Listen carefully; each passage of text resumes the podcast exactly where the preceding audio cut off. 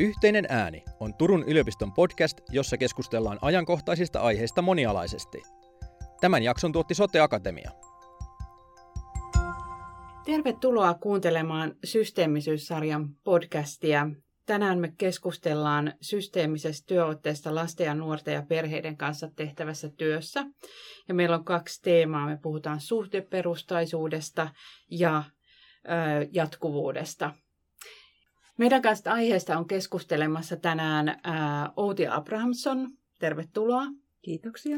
Ja Saija Westerlund Cook. Tervetuloa. Kiitos. Voitteko te kertoa ihan pikkasen siitä, että millaisesta työtaustasta te tuutte tähän? No, äh, mä olen perhepsykoterapeutti ja työskennellyt pitkään erikoissairaanhoidossa lasten somatiikassa ja, ja tuota, siinä paljon tehnyt yhteistyötä perustason kanssa ja sitten myöskin ollut hanke, hankemaailmassa monessa eri hankkeessa mukana ja teen sitten myös vähän ö, yksityisesti perheterapiaa. No. Entäs sä, Saija? Joo, no myöskin hanketyö on tuttua ja sitten on, on tota, järjestöpuolella töissä asiantuntijana ja siellä myöskin sitten koulutan systeemisen työotteen äh, tiimoilta. Ja sitten myös tutkin suhdeperustaisuutta. Joo. Eli molemmat olette systeemisyyden ja suhdeperustaisuuden asiantuntijoita. Me tällä, tätä keskustelua vedetään minä, Sari alkvis ja mun kanssa täällä on vetämässä keskustelua Miia Tuominen Turun yliopistosta.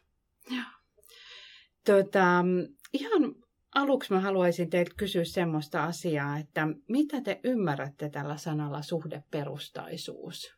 Mitä te käsitätte sen?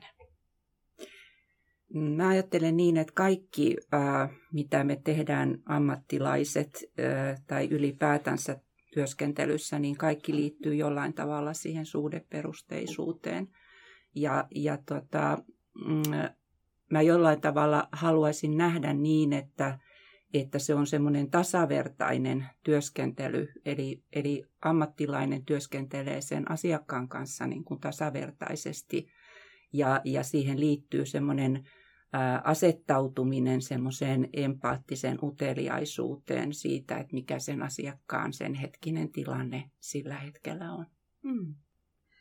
Ihanasti sanottu ja mä ajattelen, että tuosta voi varmaan hyvin jatkaa silleen, että mä ajattelen, että se on niin kuin sitä ihmisyyden ydintä jotenkin, että mehän peilataan itseämme toisiin ihmisiin ihan, ihan vauvasta saakka ja jotenkin, että se ei ole vaan niin kuin ammattilaisten ja asiakkaiden välillä, vaan myös ammattilaisten välillä keskenään ja, ja niin kuin se jotenkin jaettu ihmisyys asiakkaankin kanssa. Ja etenkin kun tällä, tällä saralla ollaan, niin myös sitä niin kuin asiakkaan kokemusta siitä omasta ihmisyydestä ja että siinä niin kuin ehkä pystytään myös sitä mahdollista häpeää hälventämään, kun, kun ollaan ihan vain ihmisenä paikalla.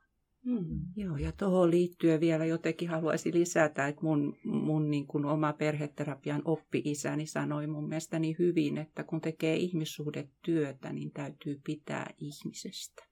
Hmm. Joo. Tästä ehkä semmoisena vielä niin kuin lisäyksenä tähän mä haluaisin teiltä kysyä siitä, että mitä te ajattelette, että, että on niin kuin yleisesti tiedossa, että tavallaan se ö, perhe, perhesuhteet, missä lapsi kasvaa, niin se on semmoinen niin kuin lapsen ja nuoren kehitysalusta tavallaan. Niin miten te ajattelette, että miten se näkyy tässä niin kuin systeemisessä, suhdeperustaisessa ajattelussa tai teidän omassa työotteessa? No systeemisyydessä ajatellaan usein niin, että kun on joku oire tai pulma, että, että se on sen yksilön yritys niin kuin löytää jotain ratkaisua siihen systeemin systeemin ongelmaan ja, ja sitten taas toisaalta toisinpäin ajatellaan myös systeemisyydessä, että, että, tuota, että se pulma-ongelma ratkeaa parhaiten siinä systeemissä, jossa se on myöskin syntynyt. Ja näin ollen mä ajattelen sillä tavalla, että, että tota, että vaikka meillä olisi kuinka niin kuin ammattilaisina hyvää tieto vaikkapa esimerkiksi palveluista, mitä perheelle on tarjota, taikka että meillä olisi faktatietoa siitä, että miten joku, mikä on johonkin oireeseen tai, tai lapsen diagnoosiin paras hoitokeino, niin se ei niin kuin auta, jos me ei ikään kuin ymmärretä sitä tai löydetä niin kuin sen systeemin niitä pulmia ja, ja niitä tavallaan lainalaisuuksia, jotka siellä systeemissä on olemassa. Ja, ja näin ollen se yksi systeemisyyden niin kuin, perusperiaate on varmaan se ei-tietäminen ja semmoinen kunnioittava kohtaaminen kuulemaan sitä, että mikä mm. on sen koko perhesysteemin tilanne. Joo, ja sitten mä ajattelisin, että jos vielä vähän jatkaa siitä ihmisyydestä ja siitä niin kuin systeemisyydestä, ää, kun, kun ollaan ihmisten kanssa tekemisissä eikä koneiden, niin siellähän on faktojen lisäksi myös ne tunteet mukana. Ja jotenkin, että tässä näkyy, näkyy ja tuntuu se turvallisuus tai turvattomuus sekä mm. siinä, että, että tota, miten me asettaudutaan ja miten me yhdessä ollaan, mutta myös miten me niin kuin käsitellään sitä, mitä ympärillä tapahtuu. Ja, ja silloin näkisin, että jos me ymmärretään toistemme käytöstä siitä niin kuin turvattomuuden tai turvallisuuden kautta, niin sitten me myös pystytään, pystytään tota yhdessä tekemään töitä sen eteen, että kaikilla tasoilla olisi se turvallinen olo, niin siellä lapsella, perheessä, kotona, kuin sitten työntekijöillä keskenään ja siinä työntekijöiden ja asiakkaiden välillä. Hmm. Hmm. Olisiko siitä jotain teillä semmoista konkreettista esimerkkiä, että, että miten se niin kuin, ton tyyppinen vaikka toi niin kuin turvan ylläpitäminen siinä työskentelyssä vaikka perheen kanssa, niin mit, miten se niin kuin näkyy siinä käytännön työssä? No varmaan mä ajattelin, että yksi semmoinen, tulee mieleen semmoinen minkä, minkä muistan hyvin vuosia sitten yhdessä perheterapiakonferenssissa, niin, niin tota, antropologi kertoi tämmöisestä afrikkalaisesta kylästä, johon hän oli menossa syntymäpäiviä viettämään ja, ja tota, sanottiin, että siellä on ihan hirveästi sitten niin kuin syntymäpäivävieraita tulossa ja kun hän meni paikalle, niin, niin siellä oli vaan se kourallinen väkeä, mitä siinä kylä, kylässä onkin niin kuin fyysisesti läsnä. Mutta, mutta kerrottiin, että siellä on ne kaikki sukupolvien aikaiset henget ja sielut olemassa mm. siinä kylässä. Ja, ja se oli mulle itselleni niin kuin semmoinen valtavan iso apu sitten niin kuin siihen omaan työskentelyyn. Eli Eli tällä hetkellä musta tuntuu, että aina kun mulle tulee vastaanotolle tai, tai mä kohtaan uuden, uuden ihmisen tai, tai perheen, niin, niin tota, jotenkin mulle niin kuin aukeaa tavallaan se semmoinen valtavan iso maailma, kaikkea sellaista, mitä mä en tiedä. Ja, ja, ja se, mitä mä en tiedä, niin se jollain tavalla niin kuin pakottaa mut eri tavalla kuulemaan ja kuuntelemaan, hmm. kuuntelemaan sitä. Ja, ja, ja suhde ei voi syntyä niin kuin semmoisessa positiossa, jossa niin kuin jompikumpi, joko kuulija tai, tai tota, puhuja kokee olonsa turvattomaksi. Eli, eli semmoinen kans yhden kollegan viisas sanominen, että, että miten kuunnella sillä tavalla, että tulee, toisella tulee tarve puhua. Mm. Mm. No. no jos mä sitten vielä haluaisin, kysyisin teiltä semmoista asiaa, että, että, että tässä on niin kuin tavallaan, mä ajattelen, että se esiintyy tässä, mitä te puhutte, niin aika paljon, mutta mä haluaisin vielä tarkemmin ehkä kuulla semmoista asiaa, että miten se sitten se niin kuin teidän työskentelyssä sen perheen kanssa se, että teistä tulee ikään kuin vähän, voisiko sanoa, että osa sitä perheen systeemiä, kun te teette perheiden ja lasten ja nuorten kanssa töitä, niin m- miten se vaikuttaa siihen, sen lisäksi ehkä painotat tätä kuuntelemista tässä mm-hmm. nyt, niin onko jotain muuta, millä tavalla se vaikuttaa siihen niin kuin tapaan tehdä työtä perheiden ja lasten ja nuorten kanssa? Ajattelisin ehkä, että kun tuossa aikaisemmin oli puhetta siitä ei-tietämisestä ja että se jotenkin voi kuulostaa vähän kummalliselta, että jos, jos niin kuin Outikin on, on monta vuotta tehnyt töitä ja, ja tota, hyvin perehtynyt et, niin kuin tälle alalle, niin miten voi olla ei tietämättä, mutta että se on ehkä enemmän sen muistuttamista, että, että uskallettaisiin olla uteliaita yhdessä. Ja että tavallaan voi ajatella, että, että me ollaan perheidenkin kanssa semmoisella, voiko sanoa, yhteisellä tutkimusmatkalla, että kaikki ne, kaikki ne edeltä tulleet sukupolvet ja, ja kaikki ne asiat, mitä meille on tapahtunut, niin me ei välttämättä itsekään niitä tiedosteta, mutta kun me yhdessä asetutaan niitä jotenkin kuulostelemaan ja ihmettelemään, niin, niin silloin me löydetään itsemme sieltä matkan varrelta jostain, kun meillä on, on joku turvallinen matkaopas mukana. Mm. Niin silloin me tavallaan ehkä uskalletaan pysähtyä ää, katsomaan sinne niin kuin taaksepäinkin, että me nähtäis, mitä, mihin me voidaan mahdollisesti suunnata. Hmm. Ja tuolla, mitä Saija tuossa, tuossa puhuu, niin silloin niin kuin hirveän iso merkitys sitten siihen, millä tavalla se, se tota, kanssa, kanssakulkija siinä sitten motivoituu siihen yhteiseen matkaan. Eli, eli tavallaan se, että jos me lähdetään hyvin suoraoikoisesti niin kuin osoittamaan jotakin vaikka palvelua tie, tiettyyn tilanteeseen, niin saattaa olla, että siinä me lukitaan juuri ikään kuin sitten se tavallaan se muutoksen mahdollisuus, koska, koska tällä asiakkaalla tai perheellä ei välttämättä ole niin kuin sillä hetkellä mahdollisuutta siihen tarttua, koska sieltä tulee nämä kaikki uskomukset ja, ja erilaiset elämänkokemukset ja, ja, ja mahdollisuus siihen toivoon ja, ja luottamukseen.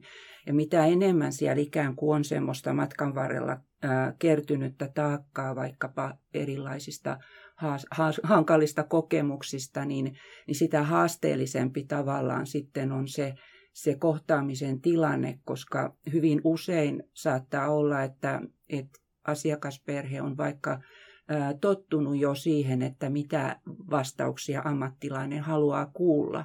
Ja silloin he kertoo vaan sen ikään kuin surullisen tarinan. Ja silloin sieltä jää puuttumaan ikään kuin monia sellaisia niin kuin asioita, jotka sitten kuitenkin voi olla hyvin tärkeitä siihen motivoitumiseen ja, ja, ja siihen yhteiseen työskentelyyn. Mm. Joo, ja sitten jotenkin aina se ammattilaisen ö, työkalupakki ja se tarjolla olevat palvelut ei kuitenkaan kohtaa sitä, mihin sitä oikeasti tarvittaisiin sitä tukea ja apua. Että mulla tulee mieleen esimerkiksi, kun tässä viime aikoina on kokemusasiantuntijoiden kanssa tehnyt aika tiiviisti yhdessä töitä, että miten, miten se voi olla niin pienestä kiinni esimerkiksi joko se, että, että tota, asiakas ja, ja perhe esimerkiksi osaa hyvin tarkasti kertoa, että me tarvittaisiin sitä apua arkiaamusin vaikka seitsemän ja kahdeksan välillä, että lapset pääsis kouluun ja päiväkotiin ja vanhemmat pääsis töihin ja, ja se, se jotenkin aamuhärdelli äm, on niin raastavaa, että se päivä alkaa ihan väärin ja, ja sitä tavallaan kaikki kuljettaa mukanaan koko loppupäivän. Ja vaikka he osaa sen niin tarkasti kuvailla ja tavallaan osaisi pyytää just sitä, mitä tarvis, niin sitten usein siihen saattaa tullakin vastauksena, että okei, no se olisi varmaan tosi hyvä, mutta meillä on perhetyöntekijöiden työaika 9.15.30, että valitettavasti tuossa kohtaa sitä apua ei pystytä tarjoamaan, että olisiko jotain muuta. Ja sitten levitetään se paletti siihen, että voisiko se täältä valikoida jotain, mikä ehkä sopisi kuitenkin. Ja silloin, silloin tavallaan me ehkä ollaan liian palvelujärjestelmä edellä eteneviä, ja kun se tarve olisi kuitenkin ihan pieni, jos ajattelee, että, että tunti per päivä, viisi päivää viikossa, niin sillä, jos me saataisiin tarjottua sitä, mitä oikeasti tarvittaisiin, sillä ehkäistäisiin mahdollisesti paljon isommat ongelmat sitten myöhemmin. Puhumattakaan siitä, että perheelle tulisi kokemus siitä, että he oikeasti pärjää Mä voisin kertoa toisen vähän va- vastaavan, mutta et ei niinkään siitä, että on olemassa valmiiksi niin kuin palvelu, vaan että, vaan että semmoisesta kohtaamisesta, kohtaamisesta, missä ei oikeastaan tapahtunut eikä mennyt mikään väärin, mutta jäi jollain tavalla vähän puuttumaan. Eli, eli se suhde ei syntynyt siinä, siinä kohtaamisessa ja kysymys ei ollut ammattilaisen taitamattomuudesta, vaan ehkä juuri tästä, mistä sä puhuit Saaja aikaisemmin, siitä häpeän tunteesta ja, ja, ja siihen liittyvistä asioista. Vuosia sitten, kun työskentelin Tyksin lastenklinikalla, niin, niin tapasin, siellä oli käytäntönä aika lailla se, että että mulle ohjautui tota, tällaiset vanhemmat, erityisesti äidit, jotka, jotka olivat lapsen kanssa allergiatutkimuksissa ja, ja lapsella oli, oli tota tämmöistä itkusuutta ja unettomuutta ja, ja tota, luonnollisesti myöskin sitten vanhemmalla, vanhemmalla oli unin, univajetta ja uupumusta. Ja, ja tota, että mä en muista enää minkä ikäinen tämä lapsi oli siinä kohtaa. Hän oli varmaan yli puolivuotias, mutta kuitenkin joskus silloin, kun hän on ollut kolmen kuukauden, niin, niin tota, kun me keskustelimme äidin kanssa siinä, niin, niin tota, ja mä kysyin varmaankin jotakin hänen niin kun, tämän lapsen odotusajoista ja, ja niistä mielikuvista, mitä hänellä on siitä, että sitten kun se vauva syntyy, että millainen vauva se on ja millaista se heidän arki on. Ja, ja, ja hän alkoikin yhtäkkiä spontaanisti kertoa siitä, että, että miten hän itse oli kasvanut tämmöisessä päihde, päihdeperheessä, ja, tai että hänen äitinsä oli, oli päihteitä käyttävä, ja, ja, ja, ja miten hän oli kokenut niin, että hän oli tullut jollain tavalla – hylätyksi tai että hänen tarpeitaan ei oltu kuultu. Ja, ja, tota, ja, ja hän oli silloin päättänyt, että, että jos hän saa joskus oman lapsen, niin, niin, niin tota, hänestä tulee maailman paras äiti. Ja tota, että hän ei anta, anna minkään asian niin kuin häiritä sitä, että, että hän on hyvä äiti sille lapselleen. Ja, ja, ja sitten kävikin niin, että, että tosiaan häne, hänelle syntyi tämä, tämä vauva ja, ja tuota, noin, niin, ja tämä oli tämmöinen hyvin itkuinen ja vatsavaivainen ja, ja, ja tuota, valvotti paljon tätä äitiä. Ja, ja perheen isä sattui olemaan sitten matkatöissä ja paljon poissa kotoa. Ja se hänen tukiverkostonsa oli, niin kuin äidin tukiverkosto oli tosi, tosi pieni, lähes olematon.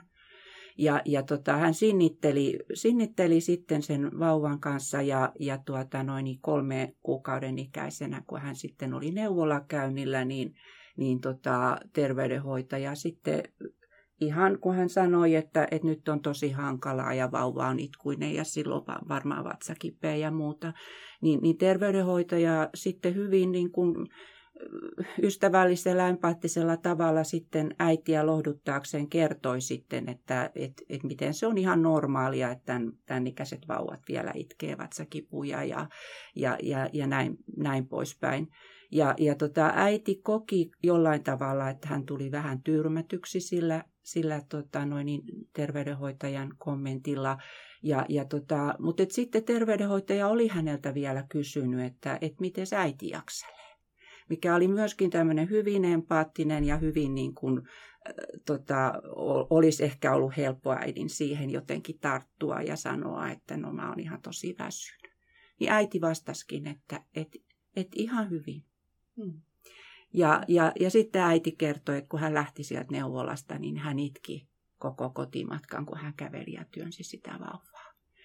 Ja, ja me lähdettiin tosiaan sitten sen äidin kanssa niin kuin miettimään sitä, että miltä se hänestä sitten tuntuu. Ja, ja, ja se liittyy niin kuin nimenomaan siihen, että, että se suhde ei ollut jostain syystä liittävän turvallinen, jotta äiti olisi päässyt ikään kuin sen syyllisyyden ja häpeän yli siinä keskustelussa.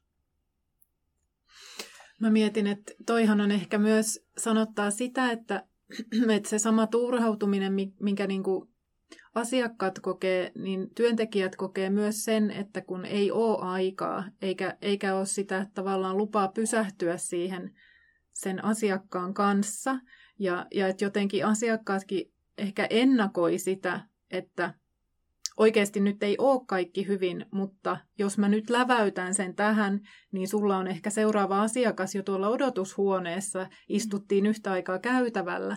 Että et niin kuin, tavallaan kaikki läsnäolijat tiedostaa sen, että nyt on, nyt on vähän kiire ja, ja että on ne tietyt asiat, mitä pitää saada käsiteltyä. Ja ehkä me ei päästäkään siitä niin kuin, eihän me voida sitä aikaa mistään lisää taikoa, mutta että ehkä se, mitä me tarvitaan, on, on jotenkin se tietoisuus siitä, miten me kohdataan siinä tilanteessa. Ja just se, että jos, jos sä oot se seitsemäs terveydenhoitaja, jolle mä oon tämän vauvan käynyt, käynyt tuomassa punnittavaksi ja mitattavaksi, niin ei siihen ehkä paljon muuta mahdukaan. Mutta jos me ollaan jo seitsemän kertaa tavattu sun kanssa, niin meillä on kuitenkin jonkunnäköinen suhde syntynyt ja, ja meillä on jonkunnäköinen käsitys toinen toisistamme. Silloin sä ehkä osaat myös lukea mua, kun mä sanon, että, että joo, kaikki on ihan hyvin. Että ehkä nyt ei kuitenkaan. Mä ehkä näytän vähän väsyneemmältä kuitenkin kuin viimeksi ja, ja toissa viimeksi. Ja ehkä, ehkä mä sanon sen, mutta sä et ehkä ihan, ihan, se ei ehkä ihan mene läpi, jos me tunnetaan toisiamme edes vähän paremmin kuin just se sen hetkinen tapaaminen. Hmm. Joo, tämä on varmaan vähän samaa, mitä mä ajattelen, että tuolla lastenklinikalla, kun vuosia työskenteli, niin jollain tavalla tuli esimerkiksi näillä tämmöisillä vaikka poliklinikkakäynneillä, jossa, jossa perhe käy niin kuin jonkun lapsen somaattisen sairauden vuoksi ja, ja, ja perhe on asettautunut tavallaan, että siitä somaattisesta sairaudesta puhutaan siinä vastaanottokäynnillä – ja sitten vaikka oven, oven lävessä justiinsa ennen kuin seuraava perhe tulee, niin, niin sanotaan, että, tota, että meillä on muuten sitten osoite muuttunut, että me ollaan erottu isän kanssa. Ja, ja, ja nämä on niitä semmoisia niin kultahetkiä, että, että mitä siinä kohtaa, millä tavalla siihen sitten pystyy ammattilaisena ikään kuin tarttumaan ilman, että niin kuin omat aikataulut menee sekaisin, taikka että, tota, noin, että tulee töksäytettyä jotenkin, että okei, mä kirjaan tänne, että osoite on muuttunut. Mm. Vaan että millä tavalla voi, voi niin kuin pysähtyä siihen tilanteeseen. Ja jos ei just sillä hetkellä voikaan lisätä sitä aikaa varttia lisää, niin ehkä siitä voi kuitenkin napata kiinni, että okei, mutta hei, mitä jos varattaisiin ensi viikolle aikaa, että nyt tuntuu siltä, että tästä voisi olla kyllä tosi tärkeää vielä puhua vähän lisää, ja löydettäisikö me joku yhteinen aika sille. Mm. Taikka todeta sen, että nyt sä sanoit, että olipa tosi tärkeä ja hienoa, että sä kerroit. Joo. Että tästä, tästä meidän täytyy varmaan jatkaa. Se varmasti ihan ensimmäiseksi ennen kuin sitä aikaa varataan lisää. Joo. Yhteinen ääni. No hyvä, tästä meidän onkin hyvä jatkaa sitten meidän keskustelun seuraavaan teemaan. Eli nyt tässä on äänessä Mia Tuominen Turun yliopistolta ja seuraavaksi pohditaan yhdessä jatkuvuutta osana suhdeperustaista työskentelyä ja systeemistä työskentelyä. Ja tähän alkuun, alkuun voitaisiin hiukan ottaa näkökulmaa siihen jatkuvuuteen, mitä se tarkoittaa tässä kontekstissa, missä nyt keskustellaan.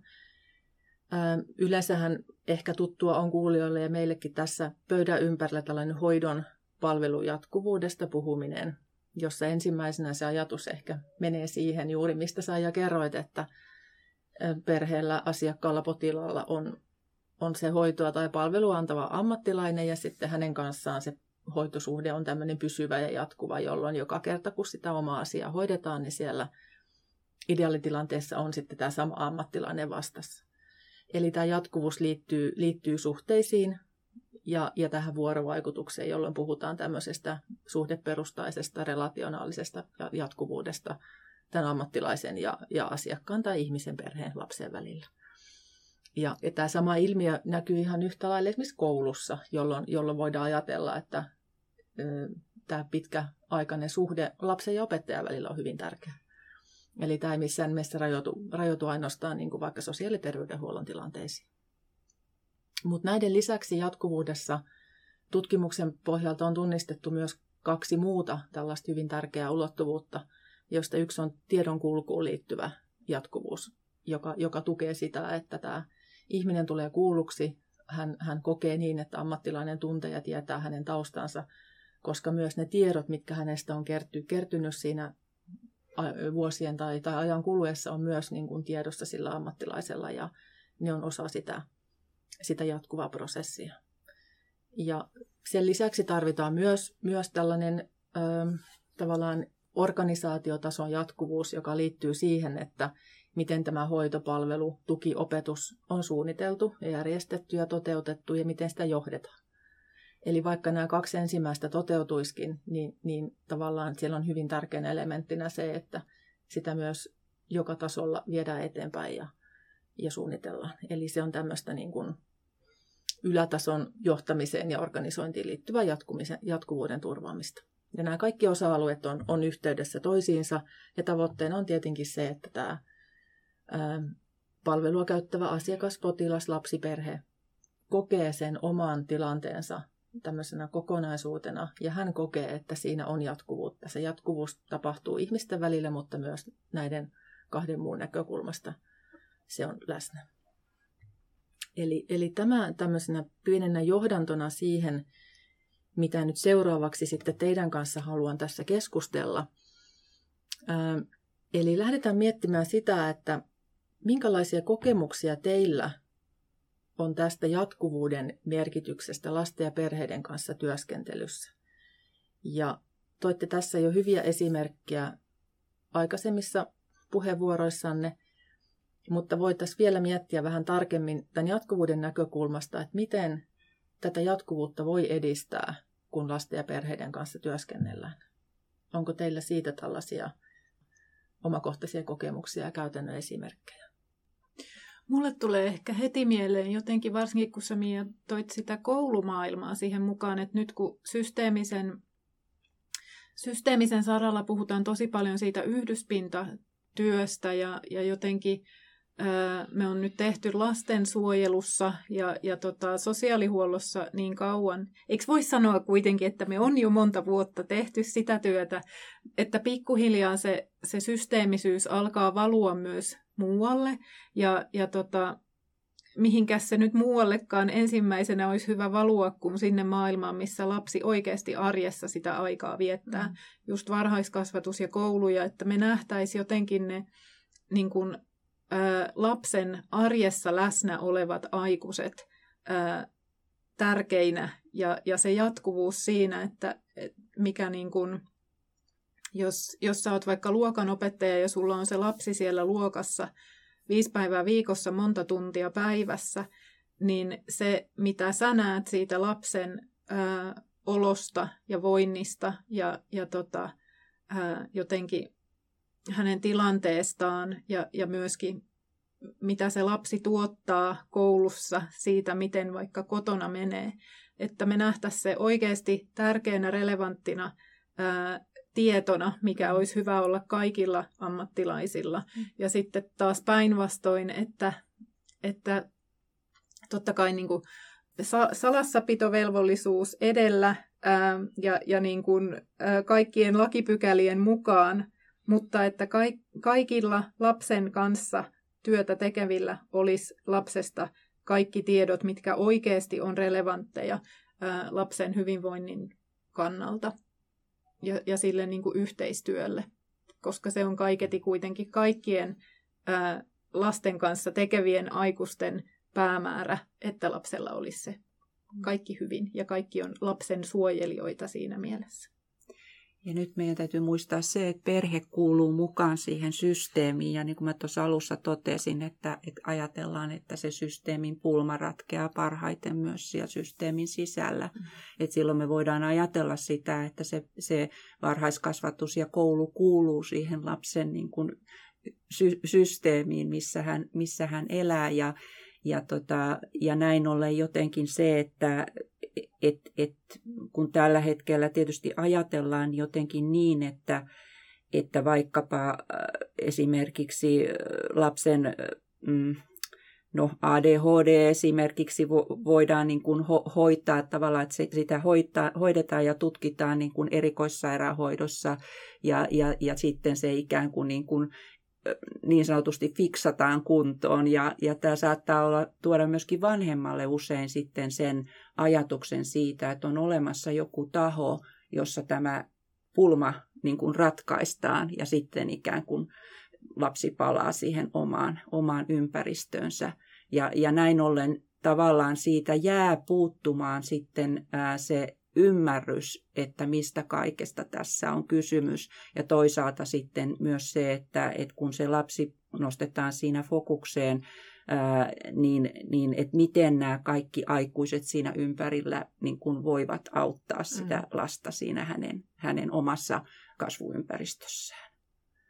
Joo, ja tuosta mulle tulee mieleen niin kuin se, että kun me tiedetään, että palvelujärjestelmä on usein aika siiloutunut, mutta se lapsi ei kuitenkaan siiloudu.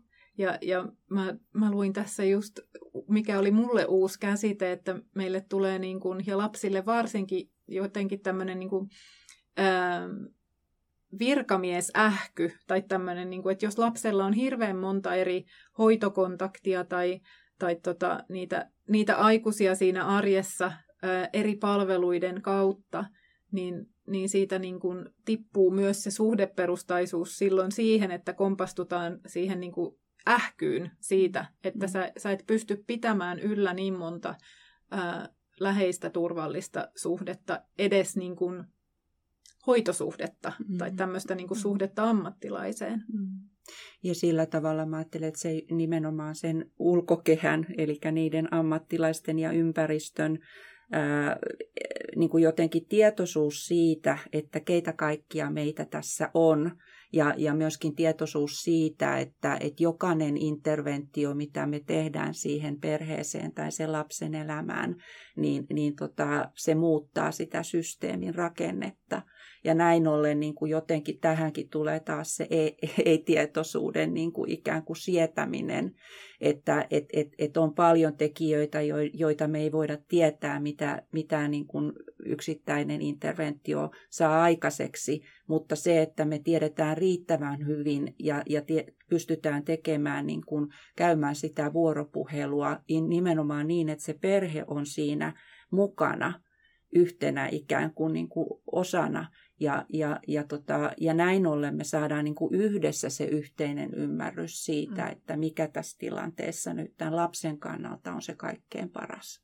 Joo, kyllä. Joo, ja mä ajattelen, että nimenomaan toi, että, että usein me puhutaan, niin kuin ehkä liikaakin keskitytään siihen, että miten me, miten me jotenkin optimoidaan tämä systeemi niin, että ei ole niin kuin palveluita päällekkäin. Ja tavallaan sillähän me ehkä optimoidaan sitä niin kuin resurssien käyttöä, mutta, mutta jos me optimoitaisikin sitä tilannetta tavallaan sieltä lapsen tai perheen näkökulmasta, niin sillä ei sitten ole suurtakaan merkitystä, että mitä kautta se apu tulee tai minkä näköistä ja muotoista se tuki on, kunhan se auttaa. Ja niinhän me systeemisyydessä nimenomaan uskotaan, että kaikki vaikuttaa kaikkeen, eli, eli jokainen pieni liikahdus jossain vaikuttaa kyllä myös muualla, mutta että me tavallaan nähtäisiin se ei niinkään niin kuin päällekkäisyyden välttämiseksi, vaan se, että meillä on kaikilla se, se tavallaan päämäärä kirkkaasti tiedossa.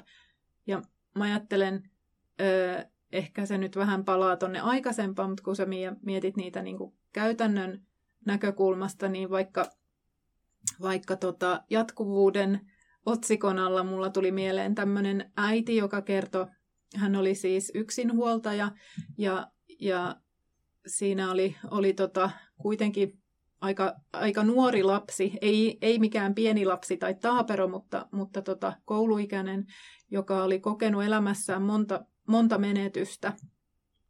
Ja tota, ää, äiti koki hirveän tärkeäksi, että tälle lapselle saatiin tuki, tukihenkilö, ää, juuri siitä syystä, että äiti halusi, että lapsella tulee kokemus myös siitä, että ihmissuhteet voi jatkua ja että, että se lapsi, äm, että, että se äiti ei ole lapsen ainoa mm. jatkuva mm. ihmissuhde. Ja tota, se, se tukihenkilötoiminta saatiin käyntiin Ähm, ja se, se toimi tosi hyvin ja se tukihenkilö tavallaan, se suhde saatiin luotua just, just siihen tarkoitukseen, mihin sitä toivottiin. Että se tavallaan kannatteli, kannatteli sekä, sekä lasta että äitiä niin, että siinä ympärillä oli joku muukin aikuinen kuin ainoastaan vaan se äiti. Mutta sitten kävi niin, että, että tätä tavallaan niin kuin tarkasteltiin aina muutaman kuukauden välein, että että tarvitaanko tätä palvelua oikeasti vielä vai joko sä jaksaisit, että, mm. että sehän ei ole äitiä varten se palvelu, vaan se on lasta varten. Ja kuitenkin Ähm, totta kai se tarkoitti myös, että äiti sai hetken levätä, mutta sitä tärkeämpänä siellä niin kuin, ähm, sen, sen palvelun tarkoitus oli tuoda lapselle kokemus siitä, että ihmissuhde, äh, kaikki ihmiset ei mun ympäriltä häviä. Ja tavallaan jos se olisi ollut kaikilla jotenkin kirkkaana mielessä, että se oli se juttu, eikä se, että äiti saa hetken hengähtää, vaikka se oli siinä niin kuin tosi tärkeänä sivutuotteena, niin sitten sitä ei varmaankaan olisi tarvinnut puolustella muutaman kuukauden välein, koska jos se suhteen jatkuvuus on siinä se tärkein asia, niin silloin se on nimenomaan se jatkuvuus, eikä että no joko pärjäisi ilman, joko pärjäisi ilman. Mm. Kyllä, mm. joo. Joo, tässä Saija toi tosi hienosti esille, esille juuri sitä, että miten tärkeää on ymmärtää sen jatkuvuuden merkitystä merkitystä siinä arjessa ja näiden perheiden kanssa työskennellessä. Ja, ja tästä mun tekeekin mieli vielä teiltä toinen kysymys, vähän vielä mennä syvemmälle siihen, kun toitte tuossa edellisessä osiossa esille myös tätä turvallisuutta perustana sille, että pystytään ottamaan esille asioita, mitkä ehkä on vaikeita. Ja taas jatkuvuuden tiedetään olevan yksi edellytys turvallisuuden muodostumiselle. Eli se luo luottamusta ja alkaa syventää sellaista turvallista luottamuksellista vuorovaikutusta tämän mm. perheen ja, ja ammattilaisen välillä. Niin sitten meillä on niin kuin toisessa vaakakupissa se, että me tiedetään tämä pallojärjestelmän sirpaleisuus ja, ja ongelmat siinä, että me ei välttämättä pystytä takaamaan sitä esimerkiksi samaa työntekijää tälle mm. perheelle ja lapselle. Eli haluaisinkin teitä nyt haastaa niin miettimään sitä, että mitä me voidaan tehdä. Että me tiedetään, että tämä jatkuvuus on tärkeää syistä, joita ollaan tässä käsitelty. Mutta tiedetään se, että, että tilanne on haastava palvelujärjestelmissä, koska meillä varhaiskasvatuksessa henkilöstö voi vaihtua esimerkkinä lastensuojelussa, kouluissa, terveydenhuolloissa. Tässä tuli neuvola esille. Mutta mitä me voidaan tehdä? Mitä, mitä jokainen ä, työntekijä, ä, esihenkilö, johtaja, palveluiden kehittäjä voisi tehdä, jotta me turvattaisiin tätä jatkuvuutta paremmin lapsille ja perheille? Mä ajattelisin, että jo se, että me tiedostetaan, että ihminen on kokonaisuus ja että se kaikki, mitä ihmisellä itsellään on siellä taustassa, vaikuttaa myös tässä päivässä ja, ja myös tulevaisuudessa ja että me tavallaan kohdataan se ihminen ää, ei vaan siinä, missä hän on, vaan, vaan myös kaikki se, ää, mitä kautta hän on siihen tullut. Ja mä melkein outia siteeraisin, koska jotenkin, et, että me saataisiin se se kokemus siitä, että ei vaan mikä sussa on vikana tai mikä mussa on vikana siihen, että, että tota, tästä, tästä kansainvälisesti puhutaan, että mitä sinulle on tapahtunut, mutta Outi on mun mielestä suomentanut sen ja tavoittanut siitä vielä ytimen paremmin, kun, kun sanoit, että, että mitä olet kokenut. Ja että tavallaan, jos me sitä kautta lähestytään ihmistä ja tavallaan ää, annetaan mahdollisuus siihen, että, että kohdataan se ihminen kokonaisena, koko se historia mukanaan, niin silloin, silloin me edes ollaan jotenkin tästä päivästä peruuttaen tarjoamassa sitä jatkumaa. Mm. Ja, mm. Niin, ja mä ajattelin tuohon tavallaan siihen kokemukseen liittyen se, että, että myös sen, että mikä sen asian merkitys sille ihmiselle nyt juuri tässä hetkessä on. Et, et, ja mä palaan ehkä vähän siihen, mitä sä kerroit esimerkkinä tuossa aikaisemmin siitä, mitä palvelu oli tarjottu sen tukihenkilön osalta, niin, niin, niin mä ajattelen, että et, et, et se, että me ollaan puhuttu nyt siitä, että, että on tärkeää, että me ammattilaiset ää, ymmärretään, mistä kaikesta voi olla kysymys. Mutta vielä tärkeämpää mä ajattelen, että on se, että me ikään kuin saadaan se, tai että me että sille vanhemmalle tulee se kokemus siitä, että hän ymmärtää, miksi hänelle tarjotaan nyt vaikkapa vanhemmuuden tukea tässä kohtaa. Ja, ja, ja, tota, ja se on ainoa tavallaan mahdollisuus sen vanhemman niin kun jotenkin itse motivoitua ja ottaa sitä, sitä tarjottua apua vastaan. Ja silloin me puhutaan, kun me saadaan sen vanhemman ymmärrys siihen, että mitä, miksi minulle nyt tällaista apua, tai että mitä minä hyödyn tästä avusta, niin, niin silloin me puhutaan ikään kuin samaa kieltä. Ja, ja, ja silloin myöskin niin kuin, kun puhuttiin siitä vaitiolovelvollisuudesta ja tiedon, tiedonsiirrosta, niin silloin myöskin se onkin se vanhemman kieli ja se vanhemman ikään kuin tavallaan hänen ymmärryksensä, joka vie sitä niin kuin siihen palvelun suuntaan. Ja, ja, ja nyt kun sä puhuit Mia tai kysyit siitä jatkuvuudesta, niin, niin tota, mä ajattelin, että mulla on niin kuin kauhean ihania kokemuksia nyt tämän systeemisen, kun on myös työn, työnohjannut niitä systeemisiä tiimejä muutamia, niin, niin tota siitä, että, että, että onko se vaan meidän ikään kuin, niin kuin uskomus jotenkin ammattilaisilla, että me ollaan kauhean pirstaloituneita.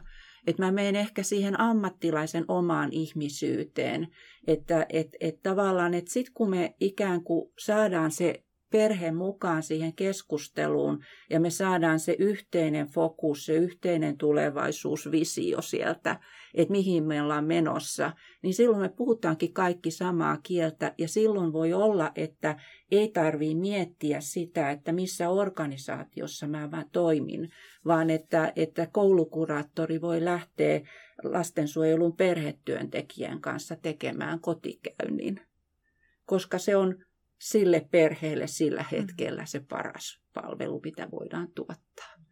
Et meillä on takana historiaa, jossa niin kuin aika pitkälti ollaan ajateltu, että kuka maksaa. Mm. mm. Mutta, mutta mä sanoisin näin, että, että Lapen ja Soten myötä ikään kuin niin, niin tota, se keskustelu on mun mielestä niin, niin kuin pehmentynyt. Mm. Ja tällaisten ikään kuin esteiden, ää, tai niitä esteitä ei enää samalla tavalla mun mielestäni niin kuin ole.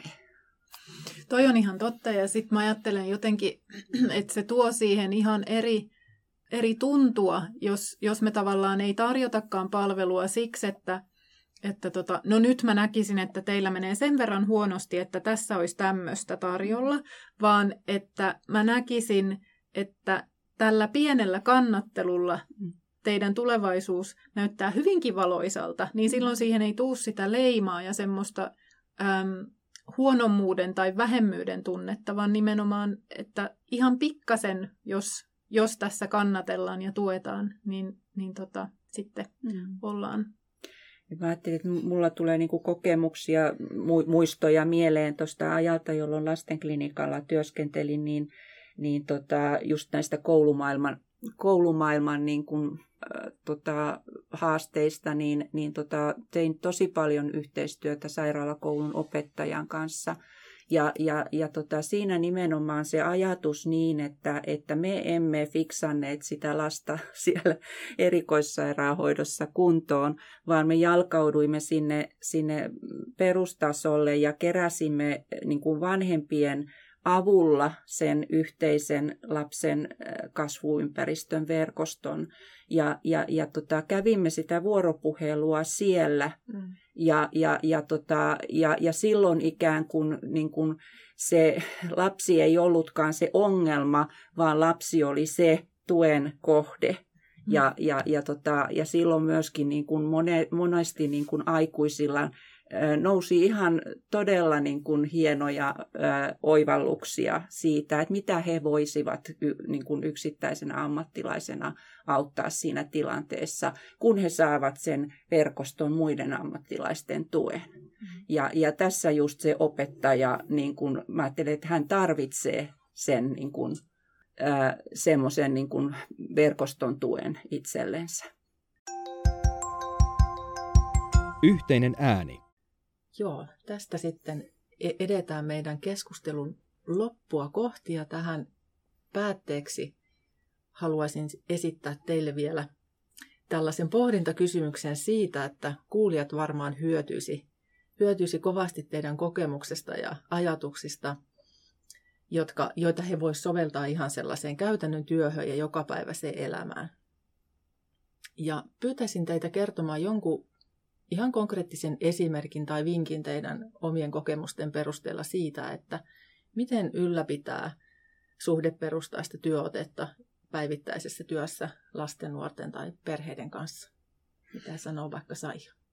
No mä mietin, mä en tiedä onko se konkreettinen esimerkki ehkä enemmänkin kukkahattu edellä, mutta, mutta mä ainakin itse pyrin siihen, että jos, jos me kaikki asennoiduttaisikin niin, että ei niin, että ammattilainen kohtaa palvelujärjestelmässä asiakkaan ja sitten ammattilaiset jotenkin tarkastelee tätä asiaa ja asiakasta eri näkökulmista, vaan, vaan jos me, jos me oltaisikin semmoisessa maailmassa, että ihmiset tekee yhdessä ihmisten kanssa töitä ja ihminen kohtaa ihmisen elämässä eikä työntekijä asiakkaan palvelujärjestelmässä, niin sitten me oltaisiin ehkä ainakin siellä niin kuin starttiviivoilla suhdeperustaisuuteen ja, ja siihen niin kuin turvalliseen kohtaamiseen. Voisiko ajatella? Hmm. Kyllä, allekirjoitan täysin, täysin tuon, mitä Saija sanoi. Ja, ja ehkä se, mitä itse on tässä toki tietenkin systeemisesti ajatellut jo perheterapeuttina aikaisemminkin, mutta nyt kun on sitä myös kouluttanut, niin, niin jollain tavalla on itse ainakin niin kuin tietoisesti enemmän tehnyt sitä itsereflektiota. Eli, eli se, että, että kun mulle tulee ihminen vastaan, niin, niin tota, enemmän vielä pysähdyn niin kuin miettimään, että mitä tämä mussa itsessäni resonoi ja miksi musta tuntuu tältä, ennen kuin mä lähden avaamaan suuttani. Toi oli taas niin viisaasti sanottu, että nimenomaan onhan meillä se suhdeperustaisuus myös meihin itseemme, mutta se pitää mm. myös uskaltaa tunnistaa ja tunnustaa ja, ja sen kanssa tehdä vähintään yhtä paljon töitä. Hyvä, kiitos. Mä luulen, että näihin ajatuksiin ja, ja lauseisiin on ihan erinomaisen hyvä päättää tämä meidän yhteinen keskustelu. Kiitos Saija ja kiitos Outi oikein mielenkiintoisesta keskustelusta ja toivotetaan kaikkea hyvää teidän työhön lasten ja perheiden kanssa. Kiitos. Kiitos. Kiitos. Kiitos. Yhteinen ääni.